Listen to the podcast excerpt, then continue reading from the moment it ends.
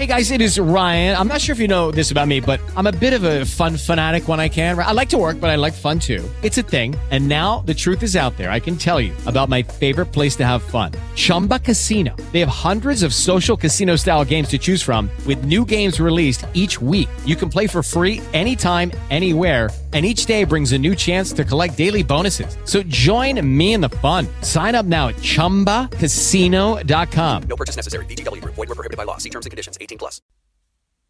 A fine estate 1986, un aereo ha portato in Italia un giovane talento del calcio brasiliano, che la sorte ha deciso di accasare a Vittorio Veneto, pronto per essere il primo carioca a vestire la storica maglia a strisce rosse e blu. È il momento di continuare il racconto di quel periodo. Io sono Alessandro e questa è la seconda puntata di In maglia rosso-blu, un brasiliano a Vittorio Veneto.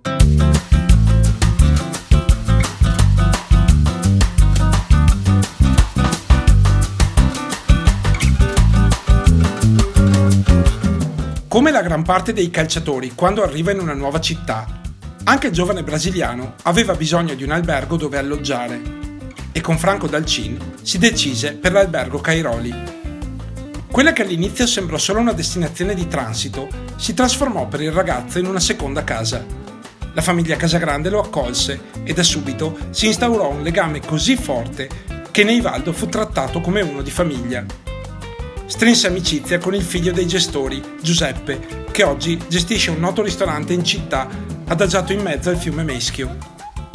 Saldò altre amicizie che lo aiutarono ad ambientarsi in questa nuova realtà.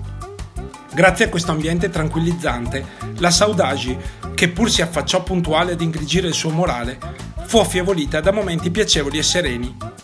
Tutt'oggi, Pita torna ogni tanto a Vittorio per salutare chi in quei momenti gli è stato così vicino. In campo però fu subito un'altra storia.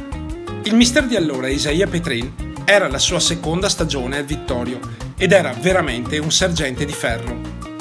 Insieme amato e odiato dai suoi giocatori, faceva pochi prigionieri sul campo.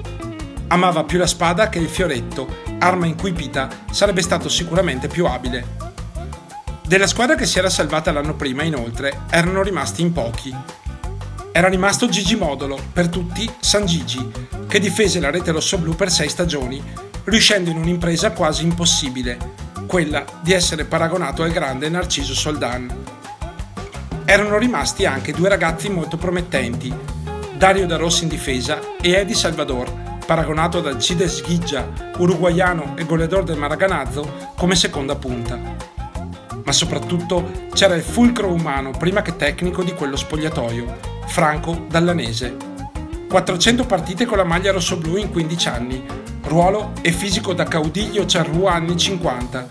L'Obdulio Varela rossoblù era il vero leader dello spogliatoio.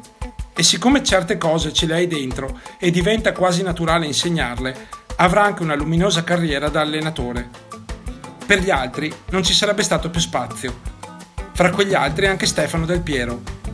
Il cognome vi è familiare?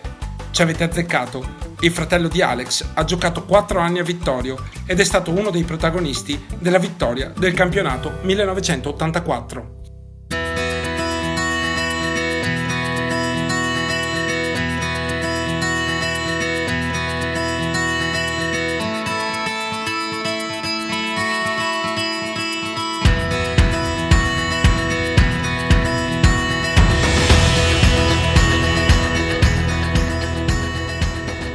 Così quella stagione, la 86-87, cominciò con tanti volti nuovi.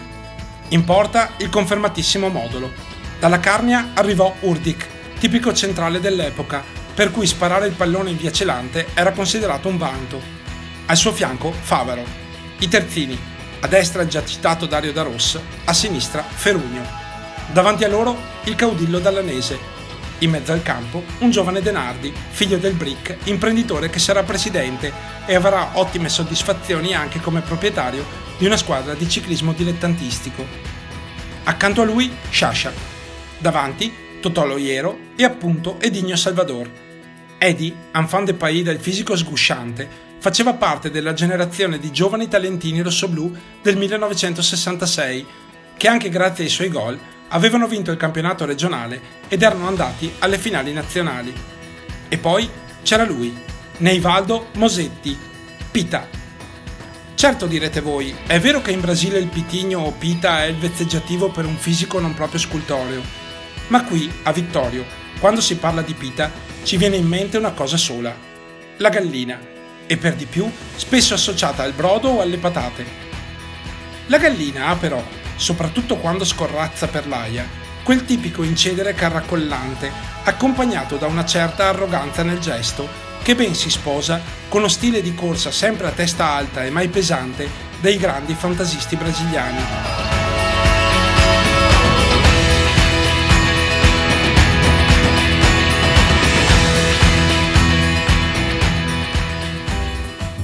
Se si ripensa ai numeri 10, al loro modo di giocare, ci si chiede come mai, con fisici assolutamente normali, riuscissero a far sembrare degli elefanti scoordinati i difensori di tutto il mondo.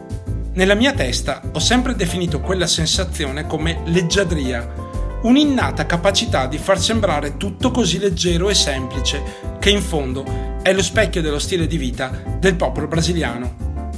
Quella mentalità grazie alla quale, anche nelle fasi più delicate di una partita, ti permetti di uscirtene con una magia, un tocco sopraffino, un dribbling che se ragionati non avresti mai provato. E fu così che Vittorio si invaghì del suo brasiliano.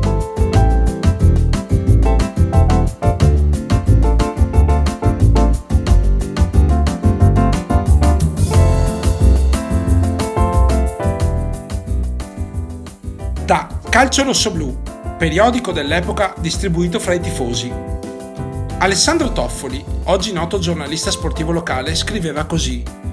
Nel momento più critico del campionato è saltata fuori la classe indiscussa di Neivaldo Mosetti, che ha offerto una prestazione da incorniciare.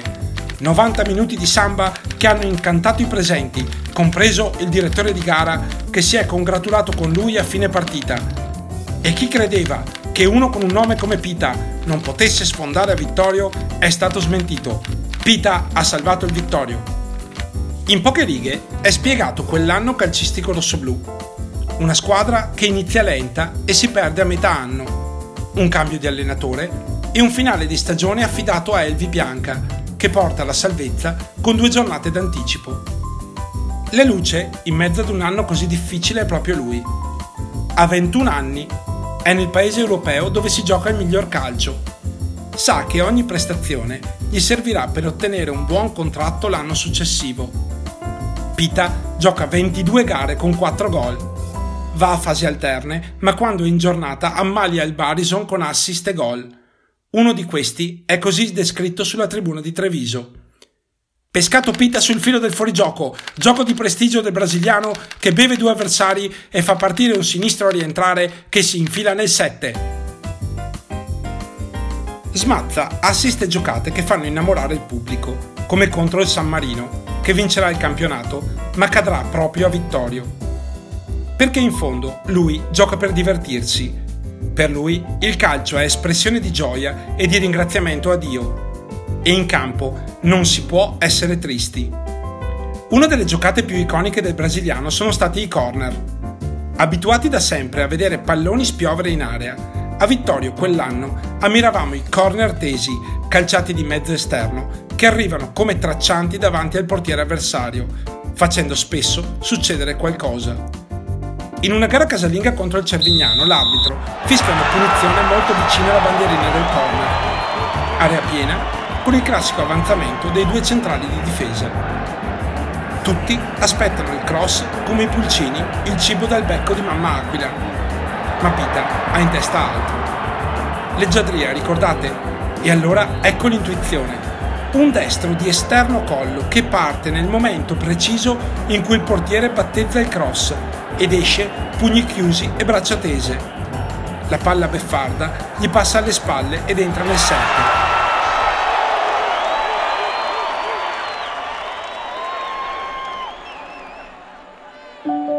Pita mi ha raccontato che ancora oggi quel gol è considerato da molti suoi ex compagni come casuale, ma lui sa dove voleva mettere quel pallone, lì, nel 7, proprio dietro il portiere in uscita. A fine campionato, con la salvezza in tasca, a tutti rimase un forte senso di vuoto, sapendo che quel ragazzo che tutti avevamo adottato sarebbe andato via. Quell'estate segnò anche la svolta nella carriera di Pita. La sua storia purtroppo è simile a quella di tanti altri ragazzi talentuosi, che però hanno deciso di andare un po' contro il sistema. Ho apprezzato ogni minuto del suo racconto carico di emozione a tanti anni di distanza. Una storia di determinazione e di amarezza che è terminata con la preghiera di non divulgarla e mi sembra corretto rispettare questa volontà. Ognuno di noi, quando prende una decisione, sa che dovrà accettare le conseguenze. With every wish there comes a curse, cantava il boss. Pita sapeva bene a cosa andava incontro, schierandosi contro il sistema, ma da uomo incline a seguire le sue convinzioni, decise di continuare la sua carriera con le proprie forze e affidandosi alla volontà di Dio.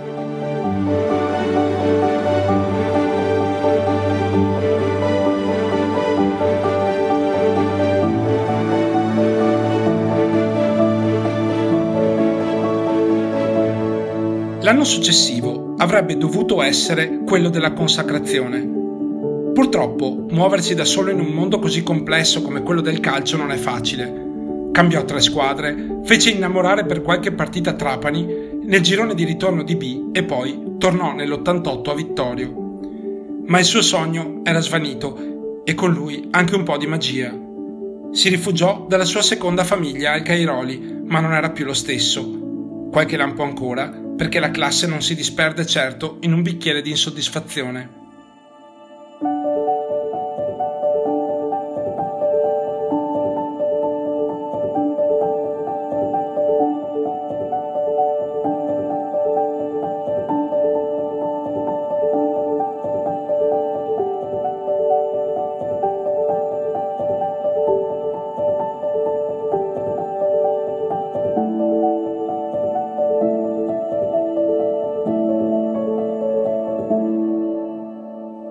Vittorio quell'anno retrocesse. La stagione 88-89 segnò la fine dei meravigliosi anni 80 e l'inizio di un lungo periodo buio nella storia del calcio rossoblù. Pita in estate si trasferì ad Avezzano e lì la sua vita cambiò. Trovò un ambiente perfetto per lui, sia in campo che fuori. Vive lì tuttora. Per qualche anno ha fatto la spola col Brasile dove ha aperto una scuola calcio per facilitare la traversata di talenti brasiliani in Italia. Ma a volte la vita è strana. Pita ha subito una sorta di saudade al contrario. La sua famiglia ora era l'Italia e ha deciso di tornare definitivamente ad Avezzano, dove oggi vive e ricorda con piacere la nostra meravigliosa Vittorio.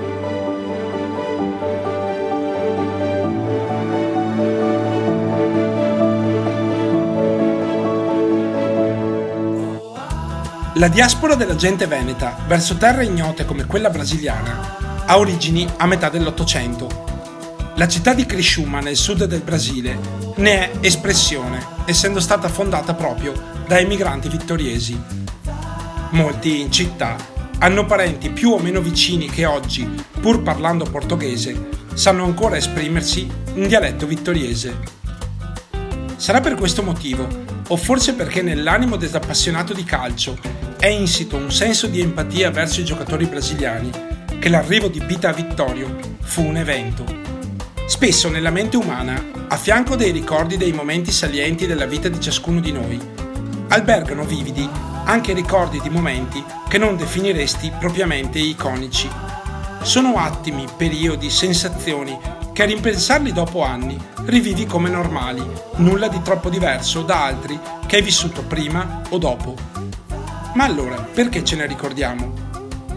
Lo facciamo perché rappresentano un sogno, l'idealizzazione di quello che sarebbe potuto essere e non ha importanza come è andata realmente a finire.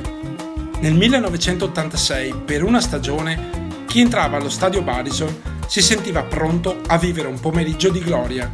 Un pomeriggio in attesa del colpo da fuori classe del nostro numero 10 che non giocava con la 10.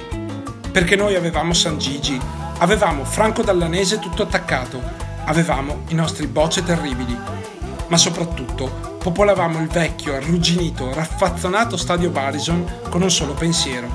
Noi avevamo il nostro piccolo Gico, Noi aspettavamo una magia. Noi avevamo Peter.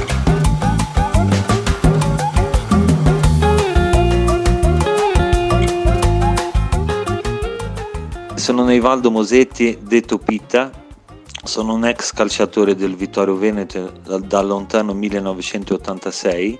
Vorrei ringraziare tutta la Torsida di Vittorio Veneto per mi aver sostenuto quell'anno che sono stato lì, che anche adesso eh, si ricordano di me e questo a me mi fa un enorme piacere.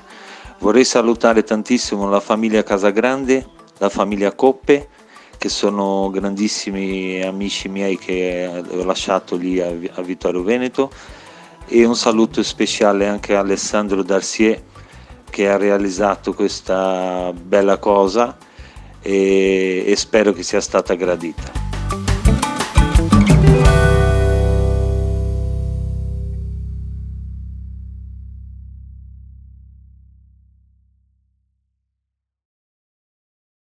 Hello, it is Ryan, and we could all use an extra bright spot in our day, couldn't we? Just to make up for things like sitting in traffic, doing the dishes, counting your steps, you know, all the mundane stuff. That is why I'm such a big fan of Chumba Casino. Chumba Casino has all your favorite social casino style games that you can play for free anytime, anywhere with daily bonuses. That should brighten your day a little. Actually, a lot. So sign up now at chumbacasino.com. That's chumbacasino.com. No purchase necessary. Group. Void were prohibited by law. See terms and conditions. 18 plus.